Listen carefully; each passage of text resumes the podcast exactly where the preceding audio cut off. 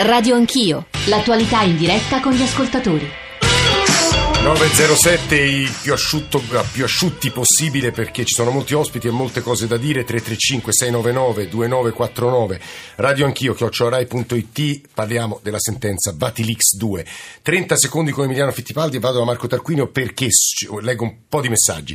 Pagare a nero per avere delle notizie anche se giornalisti non è reato. Emiliano smettiamo subito non credo abbiate pagato non, non abbiamo pagato un centesimo nel senso che io considero uh, uh, mostruoso il fatto se un giornalista paga per avere la notizia è deontologicamente inaccettabile. Un altro ascoltatore, Tony Dafano, a proposito di denari e ricchezze, eh, vabbè, questo vi chiede quanto avete guadagnato, ma insomma mi sembra francamente molto sbagliato. No, ce n'era una interessante che diceva: Sono un convinto cristiano, forse Papa Francesco non lo dirà mai apertamente, ma i libri di Fittipaldi e Nuzzi gli hanno reso un enorme servigio, perché in realtà hanno permesso di scoperchiare quello che lui stesso auspicava. Questo l'ha detto secondi. a un certo punto anche Galantino, eh, che è il segretario della CEI, ha detto questi libri possono essere una manna dal cielo, quindi non è soltanto stato Papa Francesco. Io penso che noi abbiamo fatto i nomi e i cognomi eh, di eh, una serie di personaggi che lui stesso, secondo me, Papa Francesco, senza fare nomi e cognomi, ha spesso criticato, ha parlato di corruzione all'interno della Chiesa, delle 15 malattie della curia. Noi abbiamo messo semplicemente nero su bianco, con prove chiare, quello che lui diceva. È Emiliano Fittipaldi che sta parlando, uno dei due autori finiti sotto processo. Marco Tarquinio, direttore di Avvenire, dobbiamo riprendere molte cose. Marco. Sì, beh, insomma, diciamo intanto, ripeto un concetto concetto base dal mio punto di vista. Questi libri a parte sono diversi i due libri, non sono sovrapponibili totalmente. Tra poco avremo c'è, Nuzzi. C'è un diverso stile informativo, altro. poi io non mi metto a fare il critico letterario adesso, però le mie opinioni ce l'ho, so quale preferisco dei due. Allora, è, molto vicino a me l'autore che preferisco le, in questo momento. La, la questione è, ripeto, quei libri sono basati in maniera diversa su carte che fanno parte di un'attività di indagine interna della Santa Sede per migliorare il servizio che viene reso dalla Santa Sede stessa. Questo è il punto.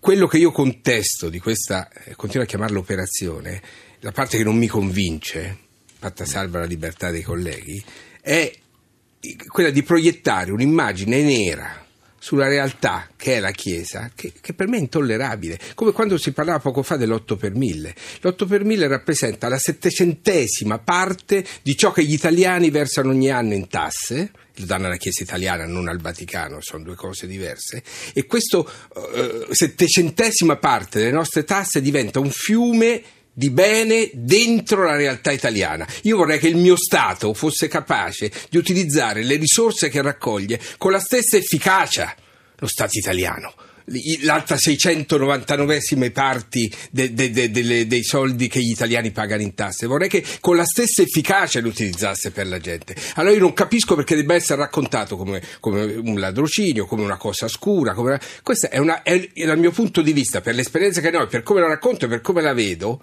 eh, nel complesso è una delle cose migliori che accadono nella vicenda del nostro Però paese. So Emiliano, allora, questa parte perché dobbiamo Però lascia, so, due, due, due, battute. Eh. Io eh, penso che eh, c'è tutto il diritto degli italiani di dare i soldi all'8 per 1000. La cosa che io contesto, e non lo contesto io, ma lo dice la Corte dei Conti, che ci vuole maggiore trasparenza nel passaggio di questi denari. Trasparenza, eh, lo dice questo, la Corte questo, dei Conti. Su questo Emiliano e Tarquini e Fittipaldi torneremo, no, fermi. No, perché... c'è anche un sito, si chiama eh. www.8permille.it, la Chiesa Cattolica aggiorna sistematicamente C'è una presenza importante che sta, ci sta ascoltando e sta aspettando di intervenire ed è il direttore della sala stampa della Santa Sede, padre Federico Lombardi. Padre Lombardi, buongiorno e benvenuto.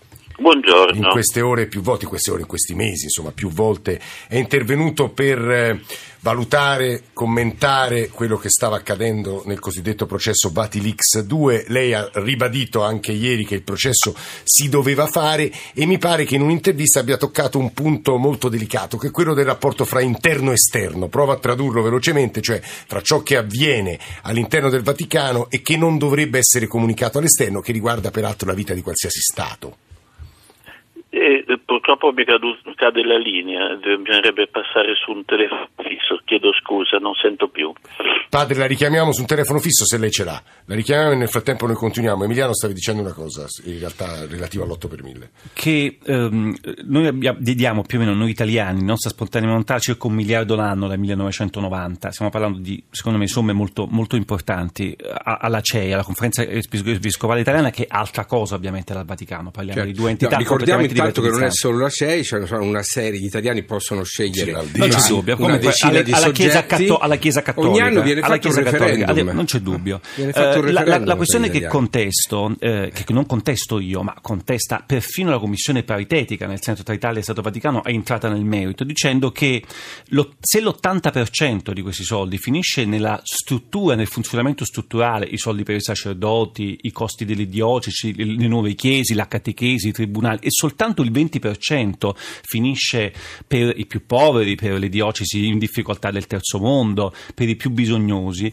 Ecco, io penso che questo eh, rapporto 80-20, ma lo dice la Commissione paritetica e la Corte dei Conti in una sentenza, in un parere non più vecchio di due anni fa, deve essere, non dico invertito, ma quantomeno equilibrato, in più. No, questo questione... io mi permetto di sentire, non è vero che il 20% finisce in carità. Che cosa è un sacerdote che guadagna 900 ma euro al mese? Dite voi, lo dice che, la CEI, un sacerdote eh? Che guadagna 900 euro al mese è o non è una persona Posso, che nelle località Marco, dove vive è una persona che fa carità, che accoglie le persone, che come stiamo vedendo in questi giorni la persona che è stata ammazzata a fermo è ospite in, struttura, eh, in una struttura della Chiesa. E Tarquini eh, effettivamente una, una cortesia e torniamo e ripartiamo da quanto state dicendo. Marco, Questo aspetta, gli italiani le aspetta, sanno aspetta, cose, abbiamo recuperato Padre Lombardi. Buongiorno di nuovo Padre Lombardi. Salute, salute. Il direttore della sala stampa della Santa Sete, forse ha sentito una coda, in realtà ci eravamo un po' spostati dal tema del processo Vatilix 2 che però riguarda questi temi, eh, quindi è il merito della, della questione. Però c'erano due o tre domande, le provo a riassumere tutte assieme e sentire la sua valutazione. Lei ha ribadito che il processo comunque andava fatto perché era stata violata una norma del 2013. C'è un problema, dicevo, provavo a dire, tra interno e esterno, cioè alcune cose fanno parte eh, dei segreti di uno Stato e anche il Vaticano, seppur piccolo, è uno Stato e quindi non dovrebbero essere comunicate all'esterno. E poi la terza domanda, so già che mi risponderà no, ma immagino che Papa Bergoglio si sia interessato in questa vicenda, non credo sia intervenuto perché il rapporto fra poteri nel mondo eh, della Santa Sede è diverso probabilmente che, quello, che da quello degli Stati democratici, ma insomma è una domanda che si pongono in tanti. Padre Lombardi. Sì. Allora sì, io ho ribadito che il processo andava fatto, questo mi sembra abbastanza, anzi del tutto chiaro, nel senso che il Vaticano insiste di avere un sistema eh, legislativo e giudiziario e questo è molto importante anche nel contesto attuale in cui ci sono grandi discussioni internazionali sulla capacità del Vaticano di far rispettare la legalità in tanti campi, anche quello economico e finanziario come sappiamo. Quindi il fatto di affermare e dimostrare che ci sono delle leggi e se ci sono delle leggi queste vengono eh, fatte osservare e se non vengono osservate vengono anche perseguiti coloro che commettono i crimini, è un punto che mi sembra molto importante, quindi non si deve procedere per delle vie che magari possono valere per certi campi o certe mm. cose di dire benissimo questo è un sacerdote che ha fatto male, lo mandiamo a fare penitenza da qualche parte, no, eh, gli si fa un processo come si è fatto per Paolo Gabriele sì. eh, qualche anno fa che Vatilix 1, ricordiamo per gli ascoltatori, è stato il Papa Benedetto XVI ha detto facciamo un giudizio e poi dopo se, se lui vuole lo, lo, dà la grazia, ma comunque bisogna seguire coerentemente una via di giudizio con tutti gli strumenti adeguati per una valutazione per quanto umanamente possibile. Allora questo andava fatto anche in questo caso, che se non era un laico come Paolo Gabriele, era un ecclesiastico come Monsignor Balda, ecco la, la via dell'affermazione della legalità e dell'azione degli strumenti adeguati per la ricerca della giustizia su questa terra, quindi anche il mm-hmm. Tribunale Vaticano, che non è un tribunale di fatti canonici e spirituali, diciamo, ma un tribunale eh, come, come, quelli eh, che ci sono in Italia e altrove, sì, sì, che sì, tratta fatti oggettivi, diciamo, che si svolgono nella vita di un paese, ecco, eh, ha fatto il suo dovere. Mm. Questo mi sembrava un messaggio estremamente importante e tra l'altro chi l'ha seguito, diciamo, giornalisti compresi, si sono resi conto della mm. serietà dei magistrati della loro competenza. Sì, padre Lombardi, è intervenuto il Papa? È una domanda, lo so, un po' bislacca, lei mi risponderà di no. no, il Papa non è intervenuto in nessun modo. Il Papa aveva, diciamo, all'inizio e aveva, naturalmente è stato informato del, del reato commesso da, da Monsignor Balda della situazione di disagio che si era creata per l'uscita incorretta dei documenti della mm. commissione che lui aveva fatto e poi ha detto bene si, si proceda come è giusto che si proceda, quindi il Tribunale per quanto riguarda la sua competenza. Ecco un punto interessante che si è svolto che è un po' tecnico però è quello della giurisdizione, questo anche in questo processo ha dato modo di approfondire la questione. Sì, questo è un punto molto importante. Ecco, eh, sull'area su cui il Tribunale poteva e doveva intervenire, perché su quello che avviene nello Stato il Tribunale ha suoi, tutte le sue competenze complete. Invece qua si trattava di documenti della Santa Sede, c'è questa distinzione da fare tra lo Stato della città del Vaticano e la Santa Sede come governo della Chiesa universale, con i suoi dicasteri e così via.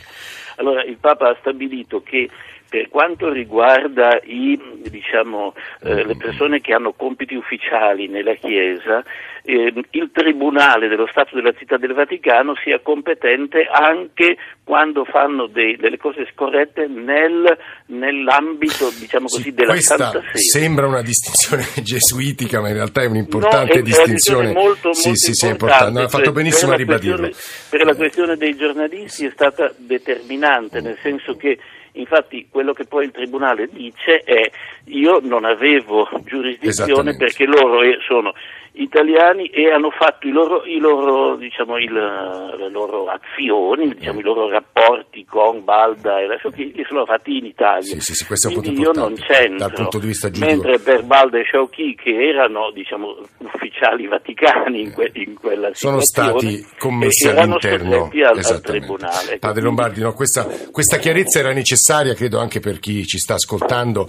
Padre Federico Lombardi, il direttore della sala stampa della Santa Sede, ci stava ascoltando anche Gianluigi Luigi Nuzzi, leggo giusto un paio di messaggi, l'anticattolicesimo viscerale di stampo, grazie Padre Lombardi, eh, viscerale di stampo ottocentesco di Fittipaldi è evidente, purtroppo lui e il suo collega Nuzzi sono stati assolti, quindi adesso non possono più fare i martiri. Qualcuno ci chiede, per favore fateci sentire anche l'opinione di Papa Francesco in diretta, ora Marco Tarquinio, Papa Francesco è capace di tutto, però sì. non credo di... No, no, ti piacerebbe... Eh, no, no, figuriamoci. Gianluigi Nuzzi, buongiorno, benvenuto.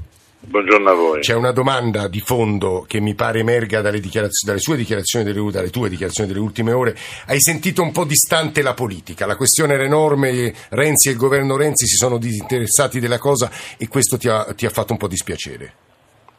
Beh sì, la politica ha perso un'occasione, soprattutto il governo, per esprimere eh, una, una posizione, una parola a difesa della, dei diritti costituzionali come sono quelli della, non solo della libertà di espressione ma anche della libertà di fare cronaca.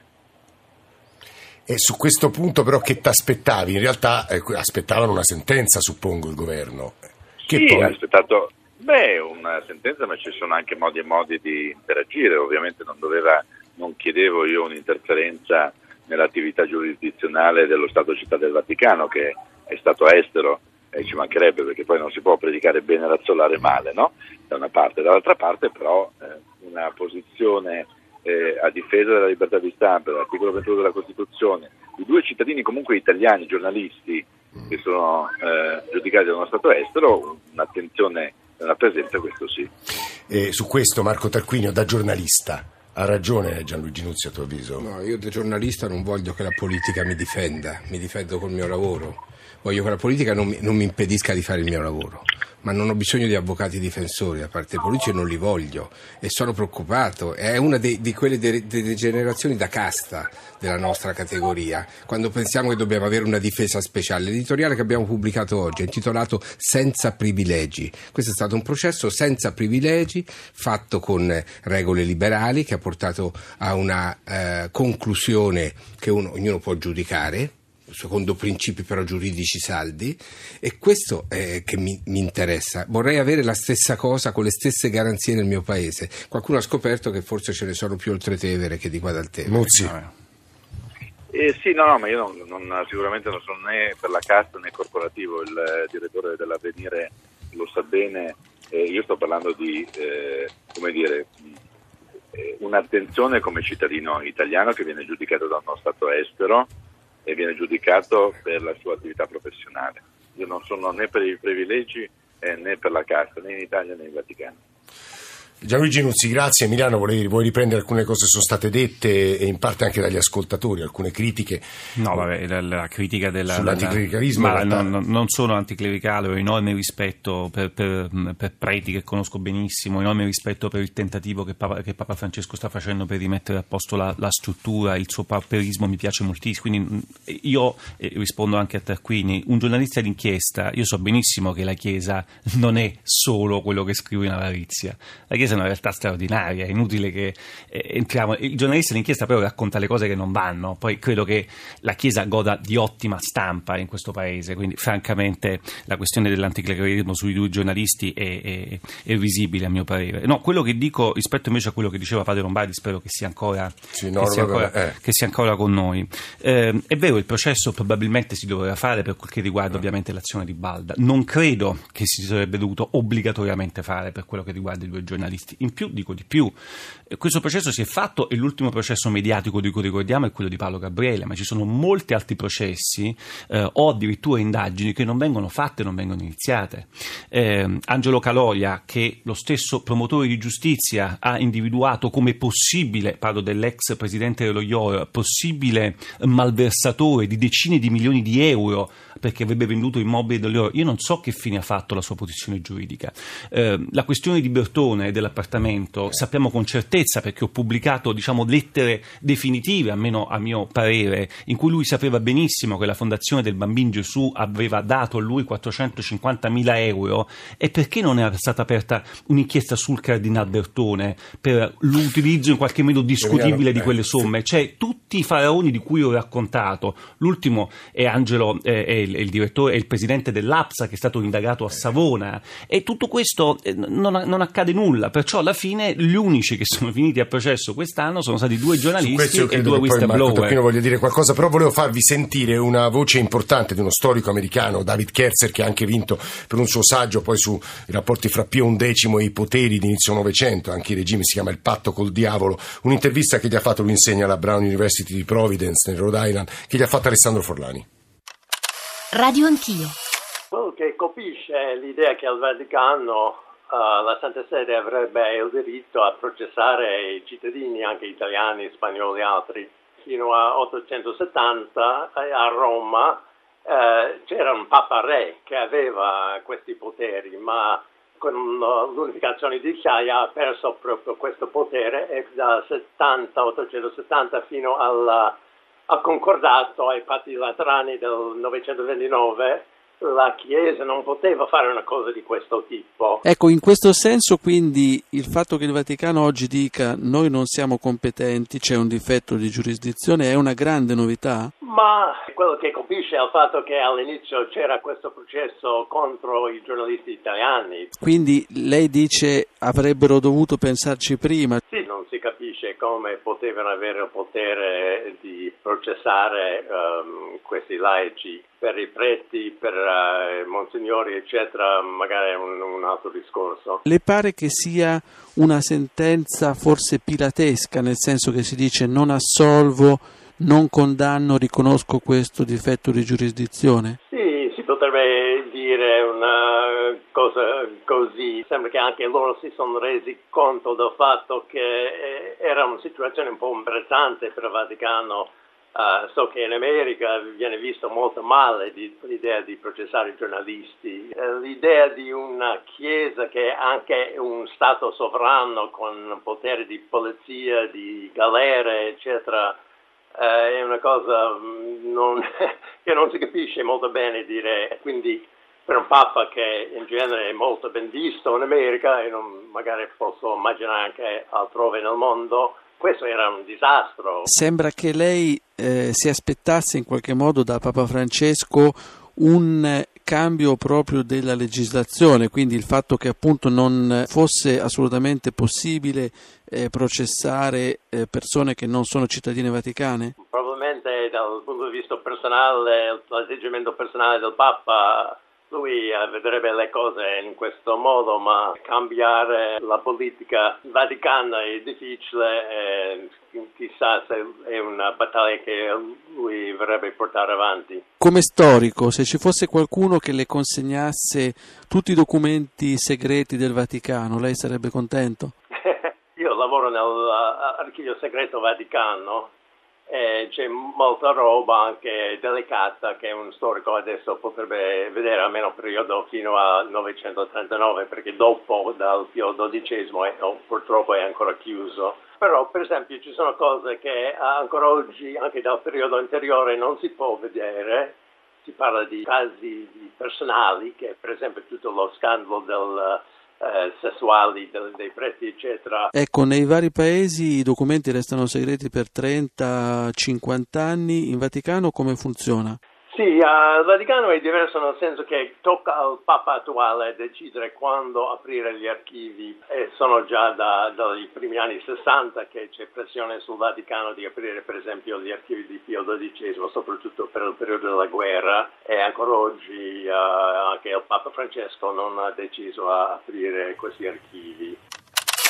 Marco Tarquino scuoteva un po' la testa su un paio di passaggi. Beh sì, all'inizio... David Kerzer, storico mi, americano. Mi colpisce che uno storico confonda il diritto dello Stato della città del Vaticano col diritto canonico. Si possono processare, tra virgolette, sosteneva eh, le persone consacrate, si, no, questo è cosa, uno Stato è uno Stato e accade in tutto il mondo ogni giorno che ci siano persone di nazionalità diversa che vengono processate in Stati diversi, quindi questa è, è, è abbastanza risibile questa cosa. L'altra cosa, quella degli archivi vaticani, c'è un'apertura ciclica che è sempre avvenuta con lassi di tempo che oscillano fra i 30 e i 45 anni, i documenti sono consultabili da storici di tutto il mondo di, di, di fasi, lo sanno tutti gli storici. Era interessante, questo diventa una discussione un po' storica, ma sono quelli dopo il 39, Pio XII, quelli sono interessantissimi sì, ancora. Sono in, siamo in fase di pubblicazione, eh, sono già uscite delle cose, sta, insomma, mi pare, sono storici seri di diverso orientamento, diverse scuole che ci stanno lavorando, questo professor Kelsen se, se ne occupa. No? Eh, stiamo per dare la linea al giornale radio, siamo con Emiliano Fittipaldi Fittipaldi e Marco Tarquinio, il primo ieri è stato assolto con formula piena, no Emiliano ricordiamo? Con formula piena, nel senso che eh, anche qui eh, la, questione della noi se fossimo se, visto che loro due sono stati considerati colpevoli e parlo di Balde e della qui loro sono dovuti e visto che è un inconcorso con noi eh, i, i, giudici sono dovuti entrare del merito. E quindi, e quindi ci hanno no, lo dico perché piena. diversi ascoltatori si, si, domandavano ah ma con che tipo di formula sono stati assolti i giornalisti? Lo ha spiegato adesso Emiliano Fittipaldi. Marco Tarquini è il direttore di Avvenire. Altri ospiti arriveranno eh, adesso subito dopo il GR 335 699 2949 9 per i vostri messaggi, per i vostri WhatsApp e WhatsApp eh, audio. Si parla di giornalismo, si parla di libertà d'espressione, si parla anche del merito poi dei due saggi di cui abbiamo discusso. Eh, vi dicevo adesso le ultime notizie, poi torneremo eh, assieme. Tra l'altro dovrebbe essere con noi Francesca Immacolata Ciao chi, a tra poco.